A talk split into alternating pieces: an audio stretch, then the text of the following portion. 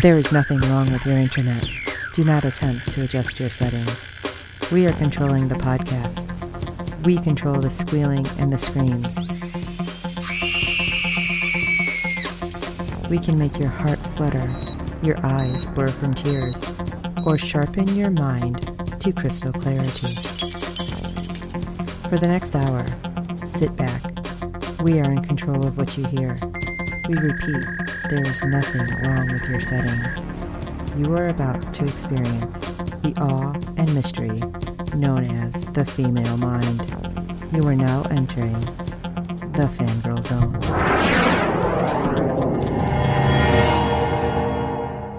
Welcome to 47 Survivors on the Fangirl Zone, a podcast on the ABC TV series The Crossing. I'm Terry. I'm Sean Fangirl S.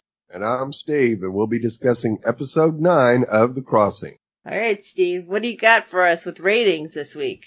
All right, episode 9 brought in a 0.6 and a 3 share in adults 18 to 49 with 3.04 million viewers, That's up. which were all up Nice. Yeah. the previous week and the go. previous several weeks, actually. Come on. I mean, we have so much going on during like the second half of most of these seasons, which they're putting new shows out. You got to remember, you have like sports happening. And come on. When Yeah, you the had the. Golden Knights make it to Stanley Cup, their first season in the league, that was kind of huge. So Yeah. a lot of people Yeah. were not watching their regular shows. And No. Washington actually getting to the Stanley Yes. Cup just as huge. Yes, yes, it's true. oh man, I wish I put twenty bucks in Vegas on, on the Golden Knights. So damn. Anyway, I'd have had so much money. And a little bit of news too you have for us about our show. Yes. Episode 10 and 11 are airing on Saturday, June 9th, beginning at 8 p.m. Eastern, So I'm glad we're Get getting our back show. to back. Yes, we get to finish the show. So that'll be the actual finale then that day, right? Yes.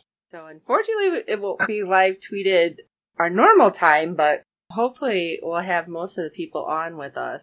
Yep.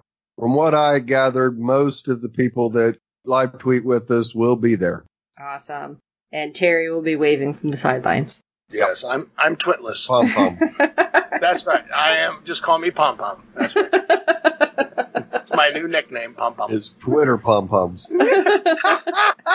Sounds like a candy. I swear I would have make you a Twitter now. That's gonna Can't- be called Twitter pom poms. Just Uh, that sounds like a candy, like new Nestle's Twitter Pom Pom. oh my god!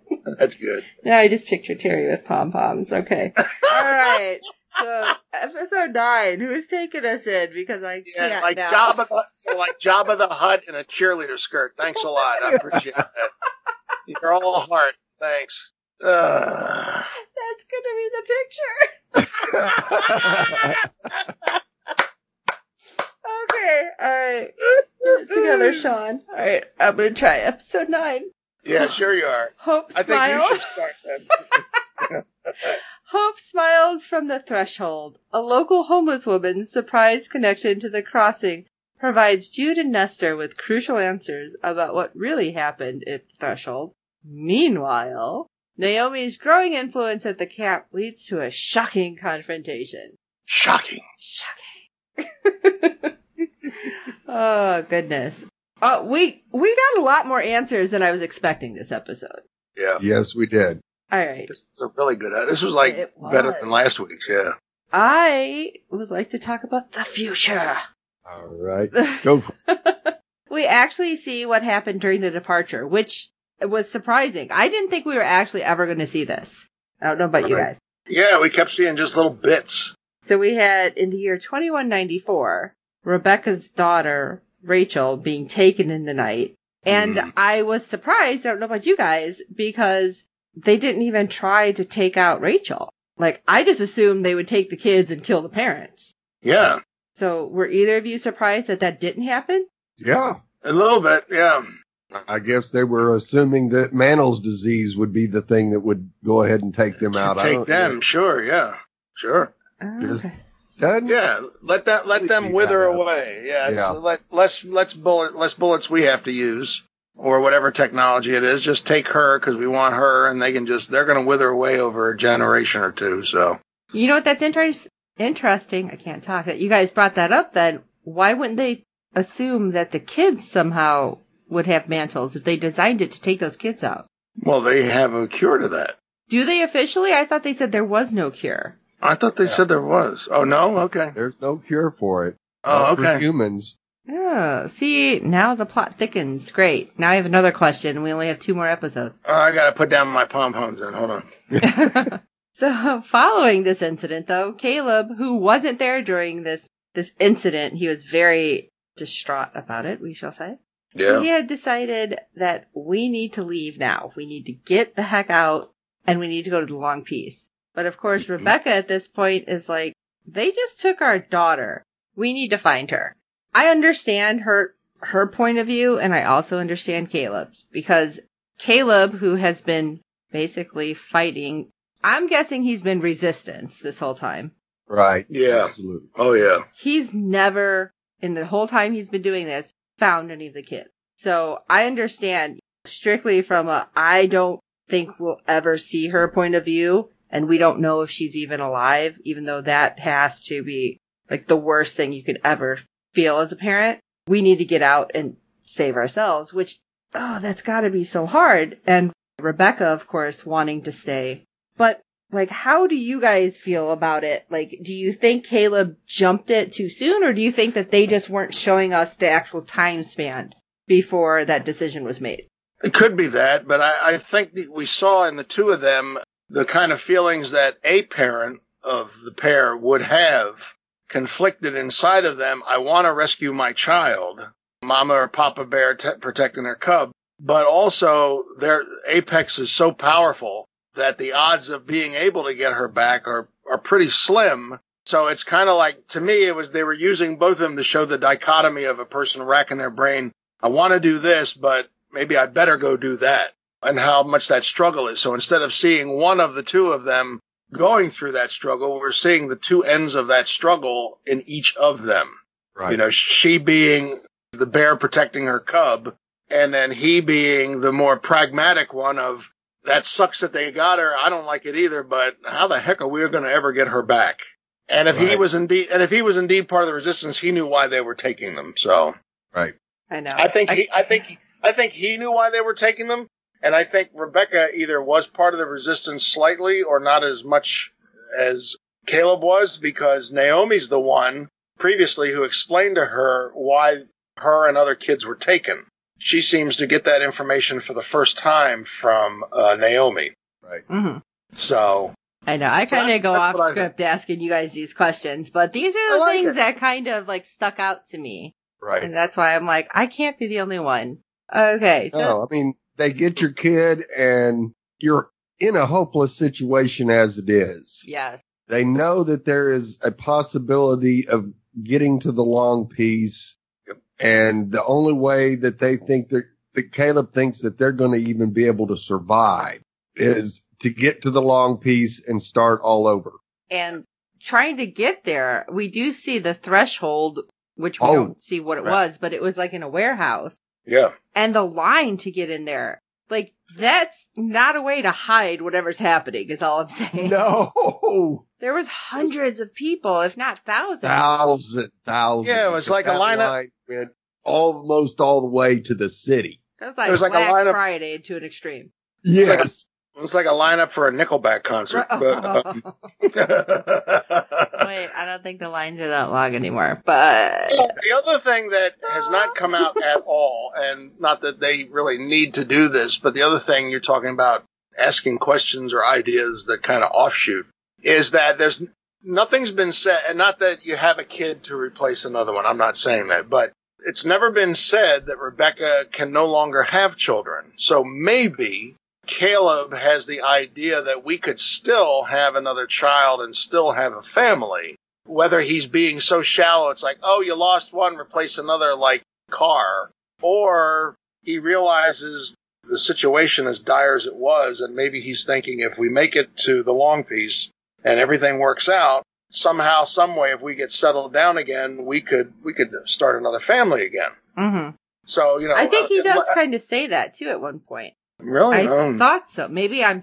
maybe I'm just projecting what It- I kind of feel like he was. Yeah, thinking. I don't think. Yeah, I don't think they've ever said anything about she can't have kids anymore. So, Right. like I said, it could be that he is so businesslike that he is like, oh, that's not really the husbandry thing to say of, ah, we're gonna have another one and replace the one we lost. Or he could be more of a a loving husband and and somehow saying at some point maybe we could start another family if things work out. Mhm.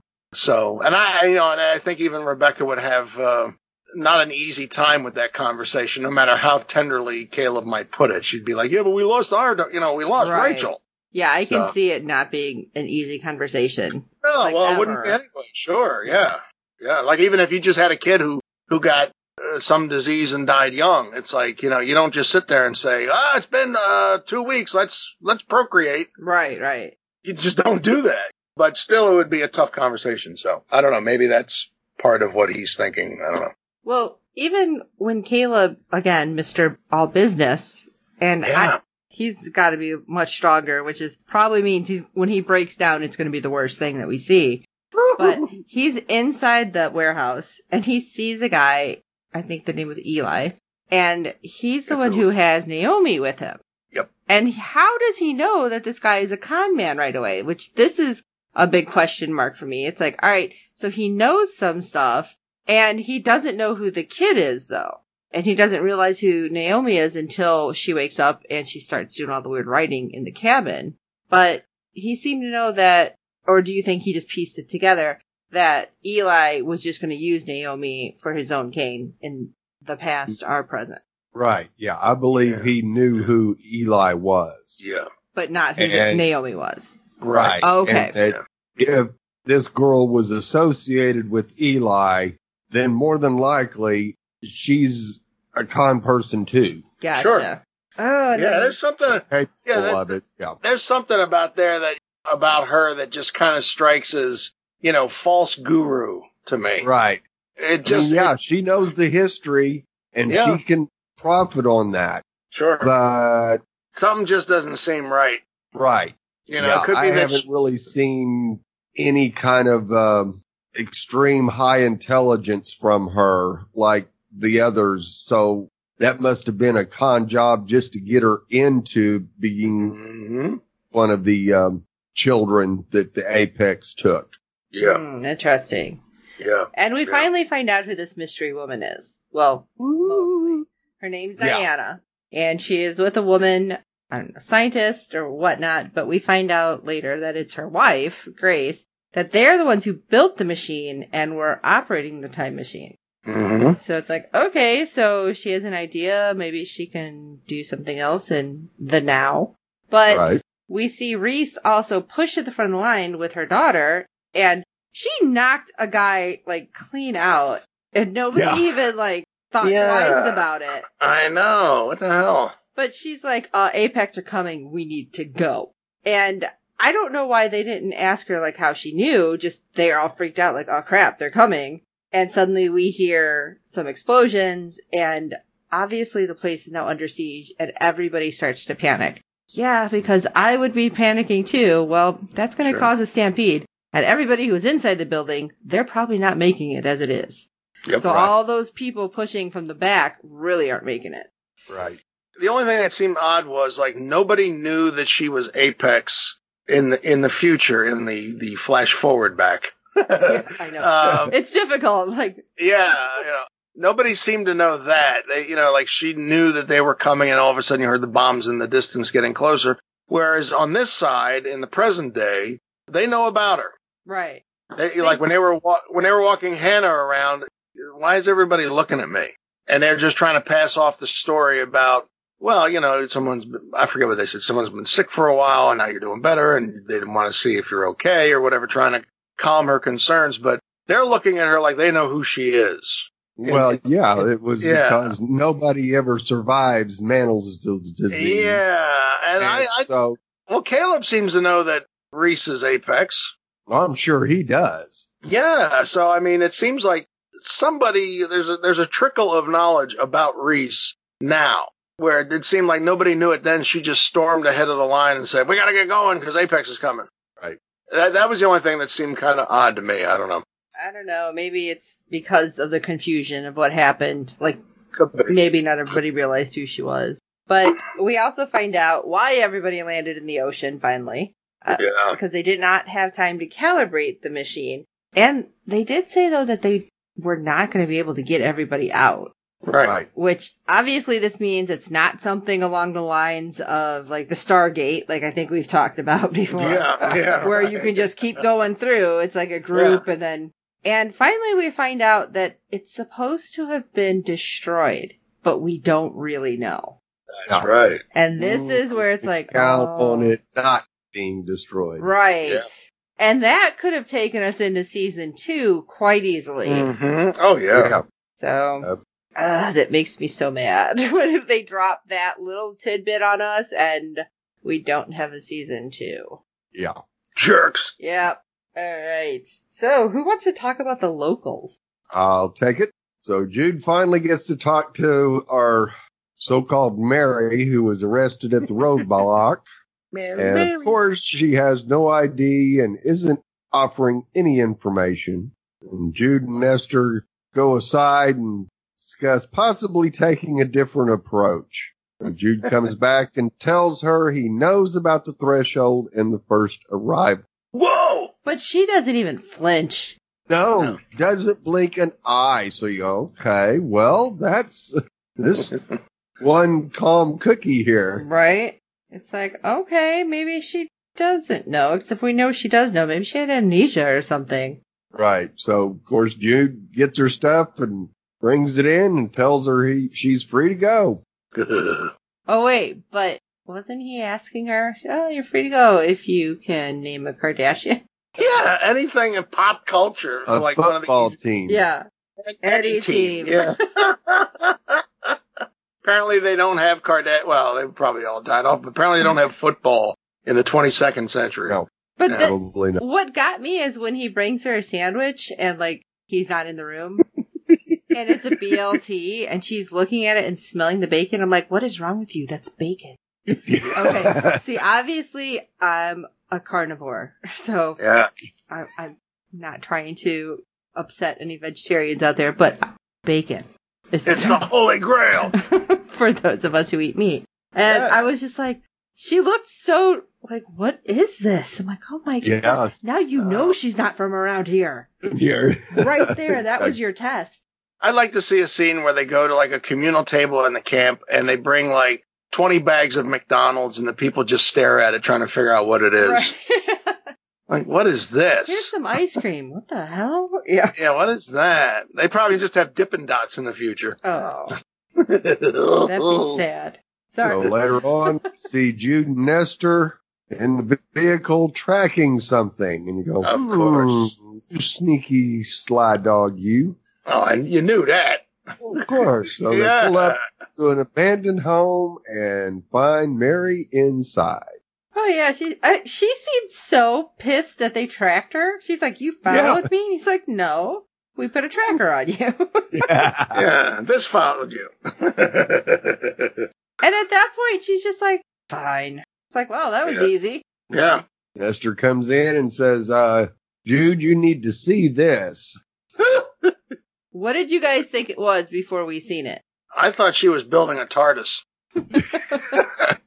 Just my own. I would be personal okay opinion. with that. Yeah, I would too. You mean before we actually saw the device? yeah. I thought it might have been a picture or something. Ooh.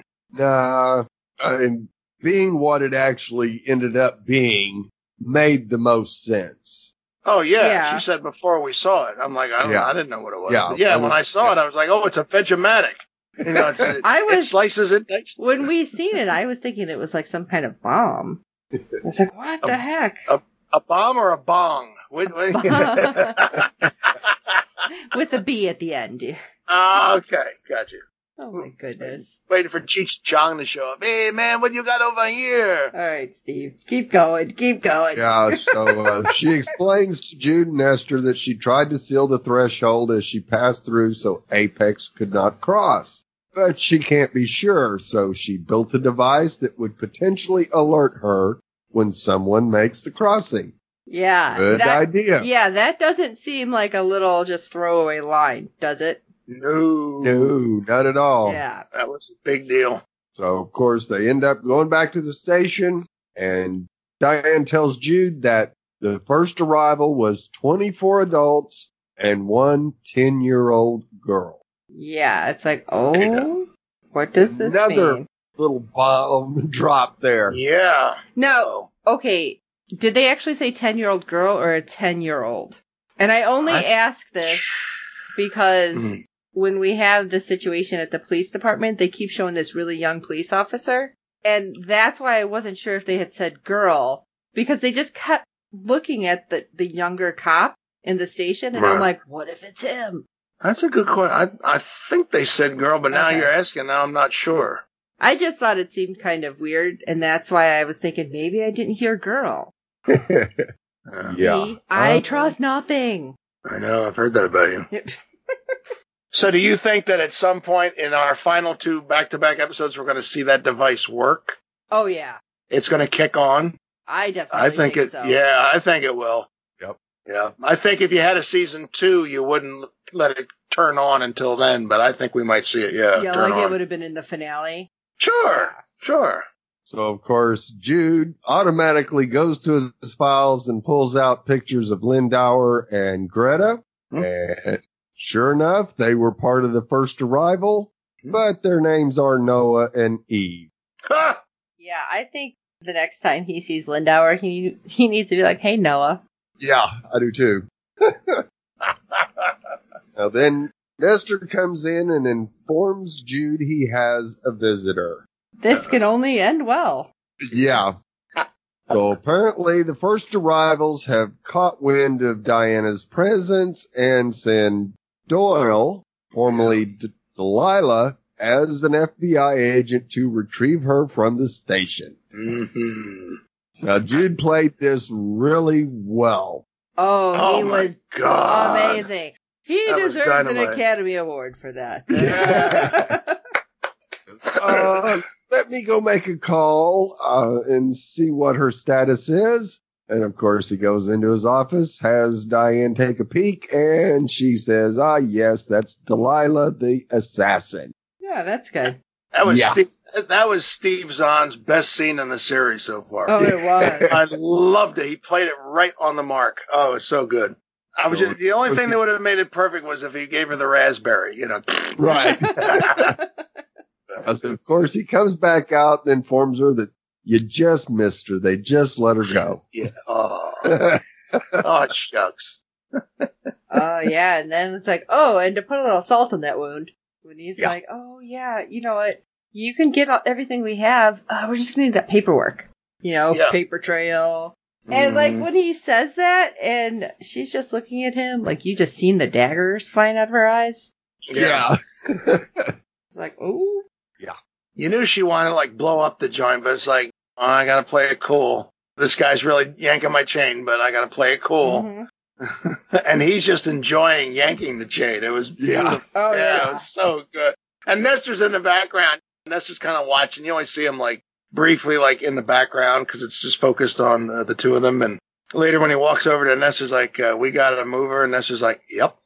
yeah. Nestor, Nestor did good keeping it together. yeah, yeah, beautiful. Of course, later on, we see that they've moved her to Marshall's trailer. Hmm. And as they're trying to figure out what to do to save the camp, Diana comes up with this statement says, I can build a device to make the survivors disappear. Yeah, and I'm like, what does that mean? Say, what? I thought I was thinking Doctor Who in, a, in like a pocket universe, Right. Yeah. or even Fringe had within the parallel universe. They had a pocket universe. Yeah. uh, in one of the episodes. So that's what I was thinking. Was she going to create like this cone within a Bubble. cone within a cone, a bubble or what? Yeah. And what's it going to take to build it? She's got this device, and Nestor can carry the device because he moves it. Right. He's able to carry it and move it, which I guess you don't need a, a large contraption to to figure that stuff out. I, I would imagine. No, because basically she said, she tells him that this device actually m- measures barometric pressure. Yeah. You know, so it goes up, that's when something's going on. on. And I'm thinking, okay, well, yeah, that doesn't need to be. A, I mean, it could have been a large device. It could have been like you said, Nestor could carry it. But you're going to do that to hide all the survivors. Like, well, how big is that going to have to be?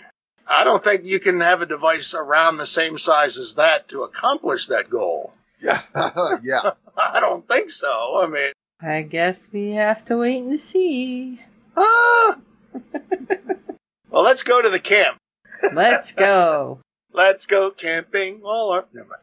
So there's uh, some graffiti, and I was kind of looking for like the, the the kind of art with the funky stylized letters, not just slapped on one color paint, monochrome four letter thing. But I guess that counts as graffiti too. WDTL. What does that mean? What does Terry like? And, uh, Terry, I like pom poms. Terry likes pom Papa. I like Twitter pom poms and grape and cherry. Um, so yeah, they kept mentioning it. We didn't see the WTL right away. They kept mentioning about this graffiti on a building uh, before they had the camera where you could see it. And uh, we see Rebecca confessing to Naomi. Rebecca is really falling under Naomi's spell. And she confides in her that she feels she abandoned Rachel. And Naomi, Naomi of course, is using that to, to further lure her into leaving with, leaving with her, leaving the camp that night. Oh boy. Again, Some- this can only end well. Exactly. Late night 7-Eleven run. And someone or some people has started this graffiti tagging the acronym WDTL on the cabins. And we later find out that it stands for We Deserve to Live. And that was a phrase that became a symbol of the rebellion in the future. Kind of like in Fringe where Etta died and they had pictures of her with simply the word resist Mm. in posters and on sides of buildings. So this was there across the board. Everybody gets this who's in the rebellion battle cry, WDTL. And you could paint that faster than painting all four words, of course. You know, WDTL, run, go to the next building. So Bryce had Roy and another agent paint over it.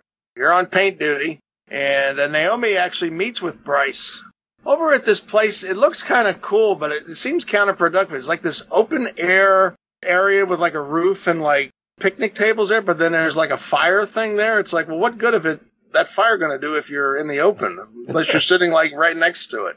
It looks like a neat space, but so uh, she meets with Bryce and makes him an offer of wealth in exchange for escape and protection. I was kind of thinking about you know, all these pop culture references. I was thinking about in the second Back to the Future where Marty gets that book right. of all the Oh, sports yeah. results. It's like, oh, I'm from the future, and I, and all you got to do, and she's telling him, all you got to do is what I tell you to do. You know, so she's kind of like suckering him in. So she knows how to play per- people. That's to me that kind of further can convince me she's she's a con woman. right. Yeah. Yeah, that kind of nailed it for me right there. He refuses at first, and then she tells him that an earthquake magnitude 7.5 is going to hit Peru today. Yeah, right. Right, because that hasn't happened. Although, didn't that actually just happen recently? Yeah, somewhere down there. That was Yep. really weird. Yeah, I was like, whoa, you people are like future predictors. This is creepy. And so he sees the reports on TV of the earthquake and they have camera shots on the ground like they do. Here's the, the, the death and devastation of the earthquake. And it's like, oh my God. So that's probably the nail in the coffin for Bryce. It's like, well, I think I better follow this lady. So later, Lindauer meets with Bryce off camp and asks about Naomi and whether she has made any bold predictions. Gee, I Wonder wonder. why. Yeah. And you know what struck me odd? Of course, she wasn't, we didn't, we just saw her up and around here recently. But you know what struck me odd is, you know, he's asking that about her now and, and nobody's, like, he didn't ask Jude if uh, Reece made any weird predictions. Of course, Reece doesn't seem to have that ability, or she's not interested in it anyway. It's like, yeah, we're sitting here saying, you know, I wonder why, but it's like, we not, you know, we can figure out why, but it just seemed like now you're asking that about somebody. So that's why I don't know if Naomi is working for the first group, Ooh. which him asking Bryce could be, you know, you could say, well, then why would he ask Bryce? Well, he could be playing Bryce for a fool too, just pumping him for information, seeing if if she is indeed working for the first group, if she's like shooting off her mouth about predictions and maybe blowing her cover. Right. So, but I thought it's just odd he's asking like now. like, why wouldn't he showed up in the hospital when she was under? You know, I'm guessing say- he has no idea who she actually is, and he's just fishing. I think. Well, why would he ask that question about her when she ends up actually? Yeah. Well, I don't- he knows something. Well, no, I think he did see the uh the picture of the the mark, right? Right. So Yes. that's probably why he's asking if there's a prediction. Yeah, but I think he's the really rash. fishing at this point. Yeah, the rash. that's a rash. No, it's Yeah. not full. Like you are the worst Uh, nurse ever if you think that's a rash. Get her away from me and get me a band-aid. Right. So, uh, Bryce tells him that she hasn't, and he just wants to make sure she gets better. Yeah. Bryce played him off. He, hmm which was interesting to see him do that because he's been so by the book up until this point. Uh, he's fallen for it too. So, Yeah. So maybe he, because of, uh, them finding Emma last week, maybe he's a little more, uh, shall we say, curious about his boss. Yeah, I, I would imagine that, and again, they don't have to do this, but I would imagine there might be more kinks in the armor, cracks in the wall, whatever analogy you want to use, about the, the agents there at the camp, and more news kind of trickling through the pipeline, you know, because they all, I'm sure they all talk to each other. And, you know, more of them saying, you know, what are we doing here? And what's this really all about? Right. So maybe that's the first kink, or it could simply be like we're saying, he's just falling under Naomi's spell. But he, he definitely is. He's playing both ends against the middle. Uh, it seems like right now, until later in the episode. Caleb now is talking to Rebecca, and he warns her that people like Naomi who can't get their way with brute force are the most dangerous, and they get it by manipulation. Well, he's not wrong. Nope. No. Especially when he says, "Don't you remember when those kids basically lifted everything you had?" right. Stole all your money. Yeah. hmm Caleb knows a lot more than I think we already suspect he does. Right. I think that might be why Caleb seems like, I guess you could say a hard ass, but you know, like emotionless because I think he's got so much that he knows and so much that he's keeping quiet that that's the way that it's manifesting. He's just kind of playing it monotone and he's not really joking around and he's not letting down his guard, you know. No, he's still doing what he was doing in the future. Mm-hmm. He might have been one of the big ones because we saw some of that dynamic earlier in the season. He might have been one of the big honchos somehow, some way along the, the, the chain with the resistance. Right.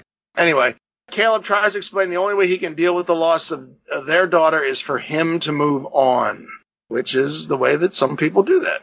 Yep.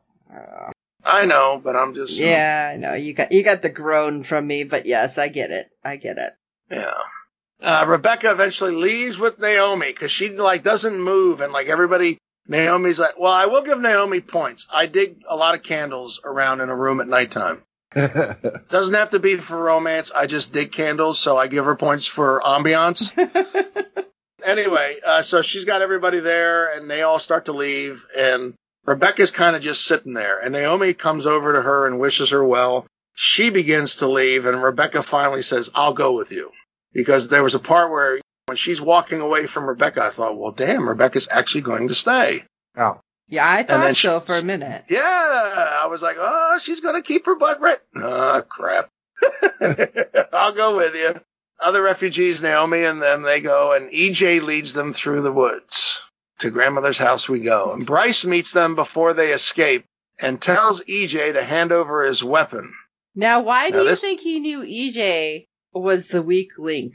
I'm not sure he knew that it was No. EJ that was going to be the weak link. He just figured that Naomi would try another guard. Oh, okay. And it could have been a power move. He wanted to be the one to do it, or, and it would have had, had to have happened off camera, she might have played the two against each other.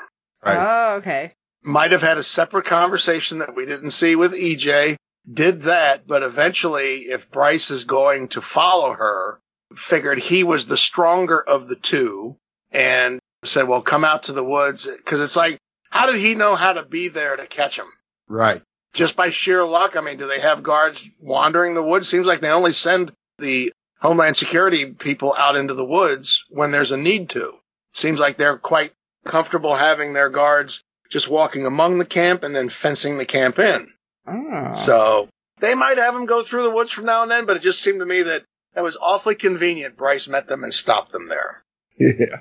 Just a little too convenient. Caleb hears a shot fired, goes to investigate, telling the others to stay in their cabins. Yeah, good luck with that. Which I'm shocked that because Roy was going out there, Roy didn't stop Caleb. Maybe because Caleb's Right. so much Yeah. bigger. and He's just like, yeah, you know what? Yeah, come on. Yeah, that was really weird because I figured they would have. That's a shot you all kind of lay back. We're the agents. Let us go. Yeah. And never even gave them a second look. They all just went towards to where they heard the shot come from. I was like, wow. that really struck me odd. I was like, damn. Yeah. They should have done exactly what Caleb did to the others that came out of their camp. They should have put him back in his cabin and then Yeah. went on. There you go. Holla. And so they find Bryce and EJ on the ground with a gunshot wound to the stomach. Or not Which Bryce. one? Yeah. Was it Bryce or was it EJ? I was just. It looked like it was Bryce to me. yeah, Yeah. that's what I was thinking. And this, when that happened, I'm like, oh my god, no. Another one gone. So it might have been she she did play him, but you know, instead of Bryce being the strong one, she flipped the flip and you know had EJ. Maybe she figured Bryce was just going to be an easy mark. And then again, being that he was hesitant at first, she might have started talking to this EJ and figured, well, the hell with Bryce. Bryce is dragging his heels. Right. So, so apparently she flipped the flip. If that was, it looked like Bryce to me too. It was, it was an odd camera angle. Yes, it was. It was really, really bizarre. You know, I'm thinking back to a film, I forget what year it was called, Jagged Edge, had Jeff Bridges and oh, the woman that was in Fatal Attraction, uh, Glenn Close, and he's at the end of the film, and the way that he shot, like people were asking critics, film critics, you know, who exactly is that person in that final shot? Because the camera's at a funky angle, and you couldn't quite tell. But this one here, it seemed like it was Bryce. So Roy radios for help as Caleb runs ahead screaming for Rebecca. You know, Caleb knows uh, she's drank the Kool-Aid. Yep. So that's going to be uh, an interesting situation. I wonder if we're going to see Caleb actually in this next episode running into the woods further, or if he's going to, you know, is Roy going to tell him, come on back to the camp? I could see him running into the woods for her. So uh, we got the, the lovebirds, the, the tragic couple, Roy and Hannah. Uh, and Roy is, uh, I hate saccharin. So Roy is painting off the graffiti. Uh, actually, the other guy is, and Hannah tries to talk to him, but he tells her he has to work. Yeah, Roy, that's kind of obnoxious, though. At least ask her, like, what this means or something. Right.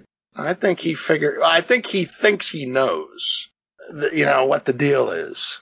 He doesn't, but I think he thinks it's like, well, that's her boyfriend, so I'm out. You know, the sad puppy thing. Later, Hannah finds Roy's doing some paperwork. She apologizes for leading him on, which to me was kind of odd. She said that it was like, so you're admitting you let him on? That kind of suggests that if he has the suspicion, the picture of Marshall in there really is your boyfriend. Yeah. So it's like, you know, I thought it was odd that she said that to him. Maybe she felt that's what she should say. And she explains how she was anxious to make a friend and she didn't consider how things might be from his perspective. That's fair enough. And she realizes he's now reluctant to talk to her, but gives him flowers, one yellow and one white tied with hemp. Yeah! and I love her already. And in her time, the flowers symbol, the two flowers symbolized an apology. See, I wasn't sure if it was just two flowers or the colors or what the, the I think was. it was the color. Okay. Yeah. One Yeah. yellow, one white is Well, it's just like white roses, is kind of peacemaking. yeah, symbol for surrender. Yep. And so yeah, I can see that Just like roses, like a red rose is supposed to mean love, a white rose is okay. supposed to mean friendship. You know, not not deep affection, love. A white rose, you know. So it could have been that that's what the yellow and the white meant. I could see, like Steve's saying, you know, white is the symbol of surrender. You put up the white flag. It's kind of like you're humbling yourself, right. kind of thing. And yellow probably just means, oh, I feel so embarrassed, I wet my pants. Who knows what the future holds? Who knows? Yep. Oh, let's talk about somebody from the first arrival, shall we? Who? Eve. Okay, or Snake, whatever we want to call her. snake. Um, she has Paul set up in a nice little hidey hole house. interesting. Yeah. She's, I'm like, okay, so you're able to find a place for him and it's all cool, but the rest of them are stuck at the camp. Got it. She's bringing him food and acting like, oh, it's no big deal. So she obviously hasn't told him, oh yeah, I got remarried and there's a kid. Right. hmm Yeah. It, he kind of questions, well, why can't I go with you to your place? Yeah. Uh, you just can't. Right. Uh, yeah, we'll talk about it later. Oh, hey, look, raspberries. it's like, what is Yeah. he? Like a kid with ADD? It's like, let me, let me distract him with this. I like how he said we had some at the camp. Right. I I like, think at this point, yeah, he's like, all right, something's not right, which I'm happy Yeah. he's saying that. Yeah. Well, she's just trying to give him perks for working with her. It's like, oh, you did the little video I wanted to, and now we're reunited. So look at this nice home you get to stay in instead of the camp. I think it's just like, ah, you're working with us, even though she's probably not wording it that way to him. Ah, you get a little perk. You get a nice home. I'm bringing you food. Yeah, but I think that video is finally like weighing on him because after she Oh, sure. leaves, and I'm surprised they didn't somehow like pat him down for anything, but he still has Jude's card and he calls him and tells him about that video. Yeah, I'm surprised that they didn't take that from him too. But Surprised. he doesn't tell Jude who made him do the video.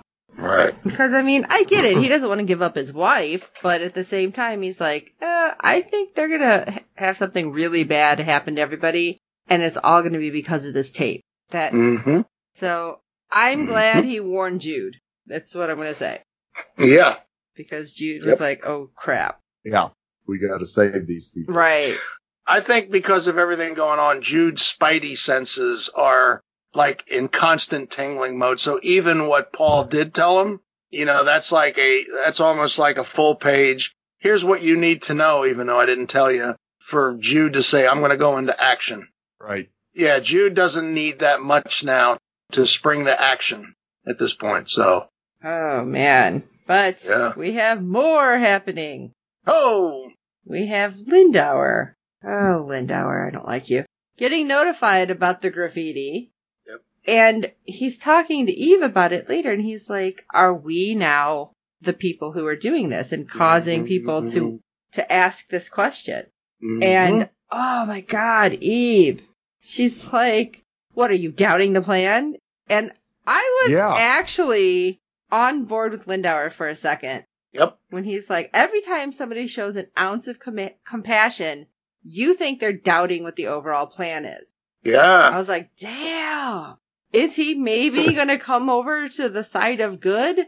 Which I knew wasn't going to happen, Maybe. but. Well, maybe if it does not yet. Yeah. Oh, you guys Uh, This was- maybe? I think Uh, I think maybe because this is the second time we've seen him act that way. Right.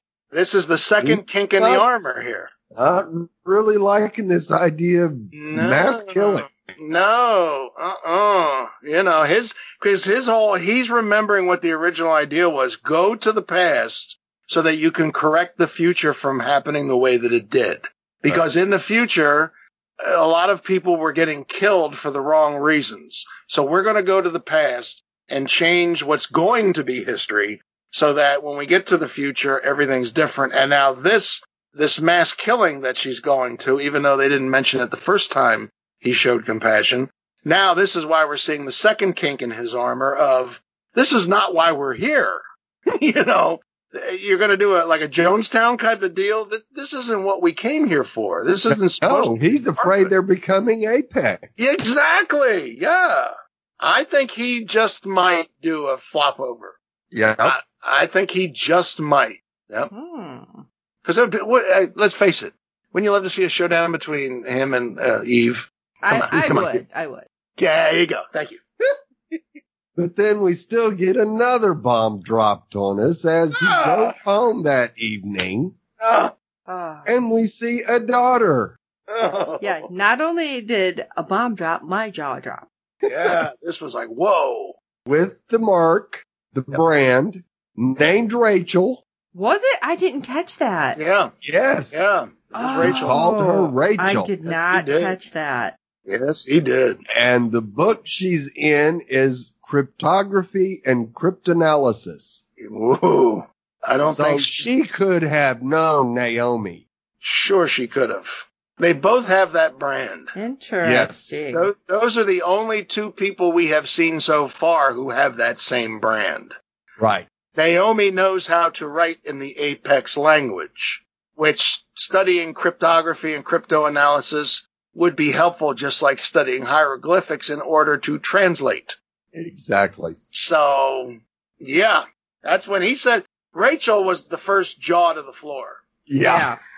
See, I just Well, the seeing- kid just I'm like, what? Yeah, seeing the kid, yeah, that was the first. Then the second one was when he said Rachel. Then the third time was looking at the what she's studying. I was like, oh my god. Right. And she looked like she was barely early twenties. Yeah, So the young girl that came with the first arrival would be about that age. would be about 10. So yeah, that all adds up. Oh lordy, lordy. So maybe he's worried about something happening to his daughter if you have this mass killing and just like you have collateral damage when you drop a bomb because there are no surgical strikes. Sorry, military. That's right. uh, that something could happen to her. Yeah. Yeah. So I, I think that we saw Lindauer for the jerk that he is having a lot more compassion and remembering and wanting to stick with the original plan more than anybody else. right. That's why I think he's going to do a flop over. He's going to switch over. Interesting. And hopefully Delia won't kill him before uh, he gets to flip. yeah. Please don't let her find out about him. right. I want to see the showdown, just like Harry and Voldemort. I want to see a, I want to see a showdown between Lindauer and Eve. Please, please, please, come on. Yeah, we got two episodes. Let's make it happen. Oh yeah, Oh wow. I want to drop that popcorn on the floor. Yeah. Hey, Steve, did we get any feedback today? Oh, we sure did. Once again, our best feedbacker ever, Fred, has sent us some feedback. So let's take a listen. Hello, Fangirl Zone podcasters. This is Fred from the Netherlands with some feedback for the 47 Survivor podcast about The Crossing Season 1, Episode 9.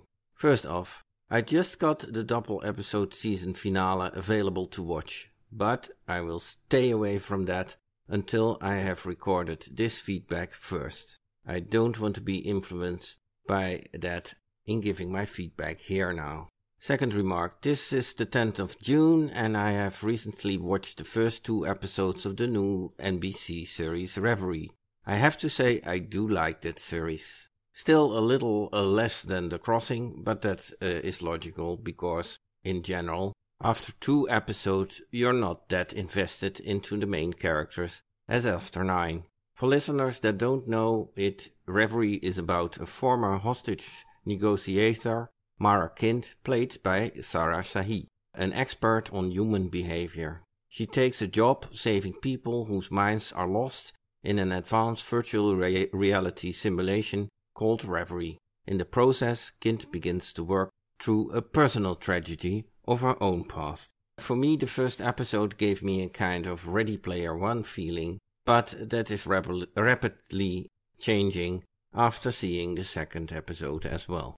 Okay, the episode Hope Smiles from the Threshold. In this episode, we learn that the lady in the back of the pub, who she was. It's Diana, or aka Mary Smith. In my last feedback, I said, Is she good? Is she bad? Is she one of the people from the first arrival group? Is she with or against Lindauer and Dr. Greta Pryor, or Eve? I checked episode 5, in which uh, the first arrival group comes together, and uh, she was not one of them. Now, it's nice to know which important role she has played in the future. And it's nice that she survived. That I was not able to find her in looking back at the first arrival group in episode 5 was of course logical, because she was in the second arrival group. And, like Reece, she was aside from the rest of the main group. You actually should change the name of your podcast into the 49 Survivors podcast.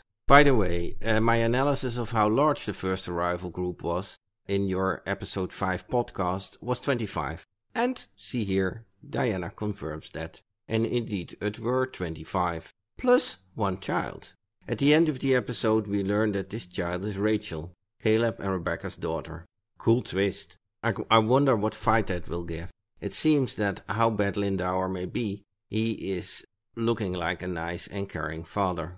After Jude and Diana finished their game of hide and seek, I liked the cooperation between Diana, Jude, and Nestor. We all were also right about that landing up in the water by the second group was due to, to a calibration mistake caused by all the chaos at the departure. Of course, we now know that the first arrival group did arrive at the planned location. Funny, funniest moment of the episode when Jude and Nestor are in Diana's workroom. Jude asks, What is this? And there are all kinds of machines and drawings there. And the look on his face is just gold. And then Diana answers, You wouldn't believe me if I told you. Later she explains that one of the machines should report possible new arrivals. Later on, Nestor is putting that uh, thing in the evidence room at the police station, and when he turns his back to it and walks out, I was fully expecting the needle would move, indicating a new arrival, without anybody knowing it then. We know Diana is going to build something to let people disappear. I really wonder how that will work out. I have one little nitpick. If they are going to work together, suddenly Marshall is there to help. Why did he came from? So suddenly, okay, that he is going to help, I understand, but there is no introduction how he suddenly landed up there. Last questions. I wonder why Agent Forrest lied to Lindauer about Naomi. Is it because he is starting to believe the whole story about people coming from the future and is starting to believe what Jude mentioned to him before about that people at the top are making strange decisions? Or is he really going for Naomi's commercial offer? Well, biggest question now is will he survive?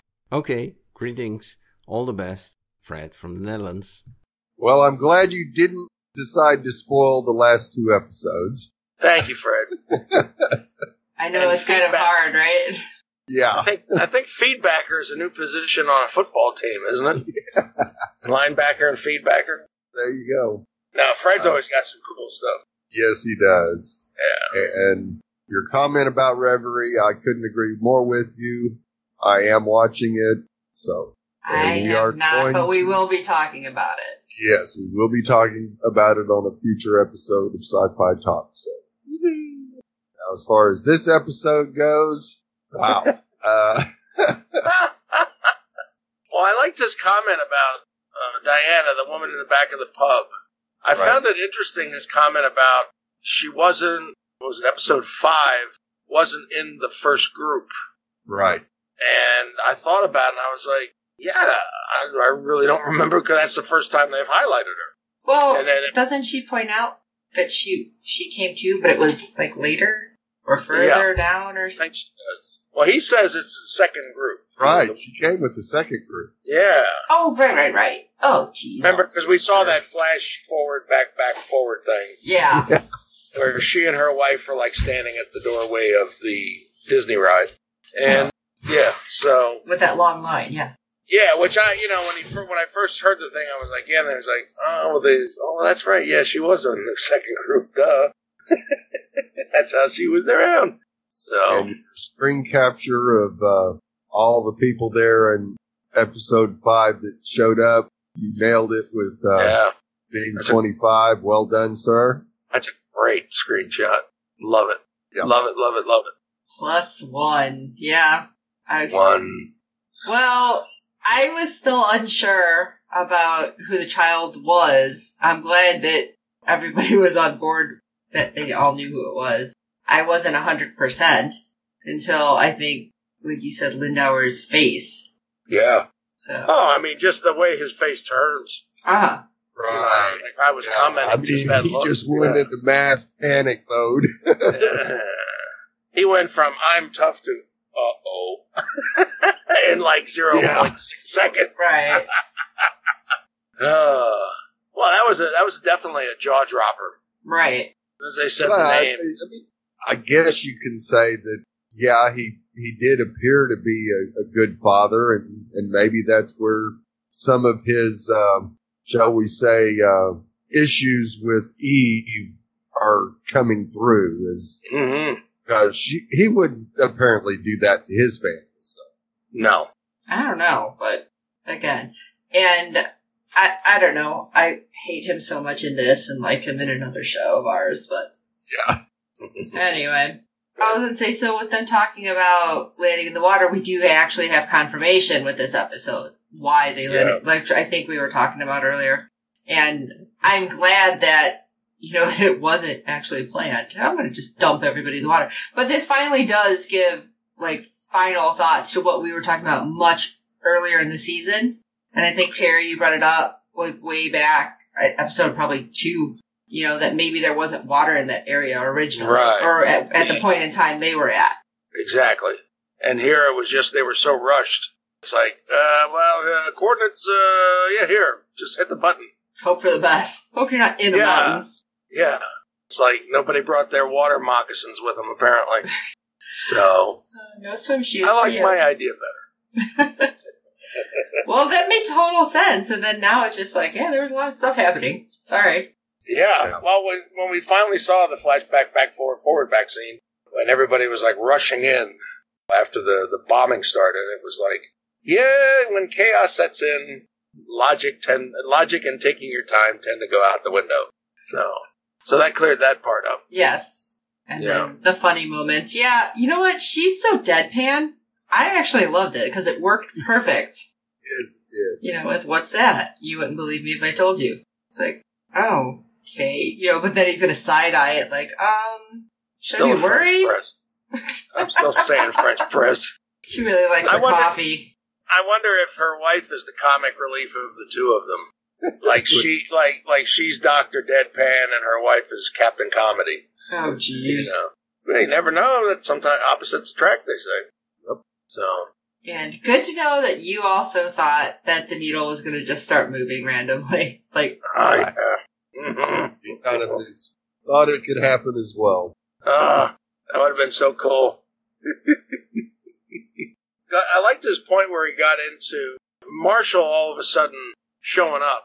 Right, Um, and being all gung ho.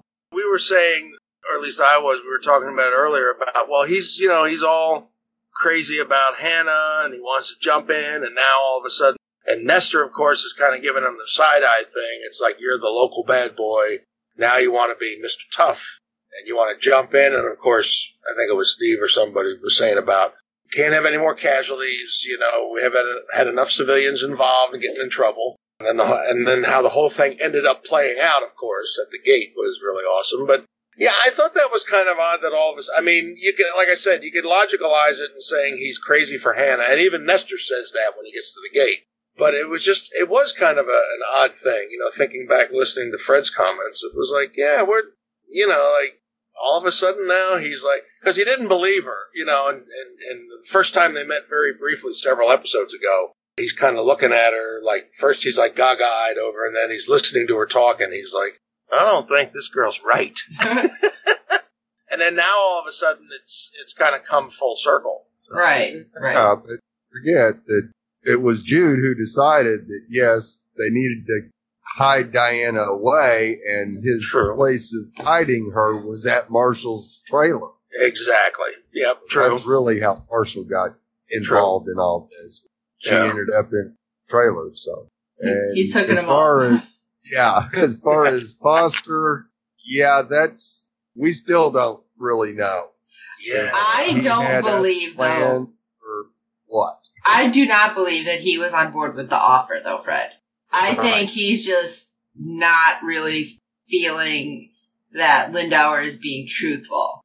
Right, It's like, Yeah. he's not buying Yeah. what he's selling, basically. right. Yeah. Yeah, we had mentioned that we didn't think Foster was drinking Lindauer's Kool-Aid. Yeah. and Exactly. And will he survive? Any- Uh, uh, it's not looking good. I never No, feel good when somebody suddenly is like, "Oh, you were you thought you were the good guy. Now you know what's up, and now you are the good guy. You ain't gonna make it." Right. Red shirt all over the place. Yeah. Exactly. yeah, that's Well- that's the, that's the that's the sure sign. Adios, amigo. Yeah, Yeah. pretty much. Yeah. Well, once again, Fred, thanks for your fantastic feedback. Yeah. Thanks, Fred. Appreciate it as always. Right, right, right, right, right. yes, keep up the good work. Thanks. And let Fred. us know how Italy was. Well, once again, we want to thank everybody that is live tweeting with us. Always a blast tweeting with you guys, and it's so much fun and so enjoyable interacting with you. It's we can't say thank you enough for it. So don't.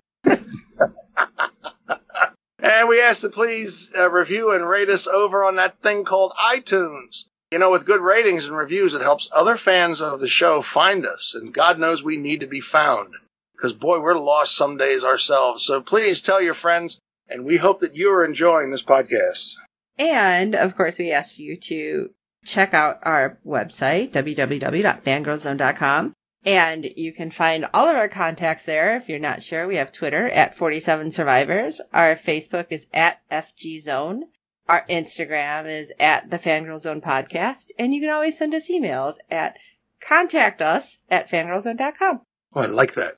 So for this episode, this is Terry signing off saying, for my humor, here's a yellow and a white flower, but I'm keeping the hemp.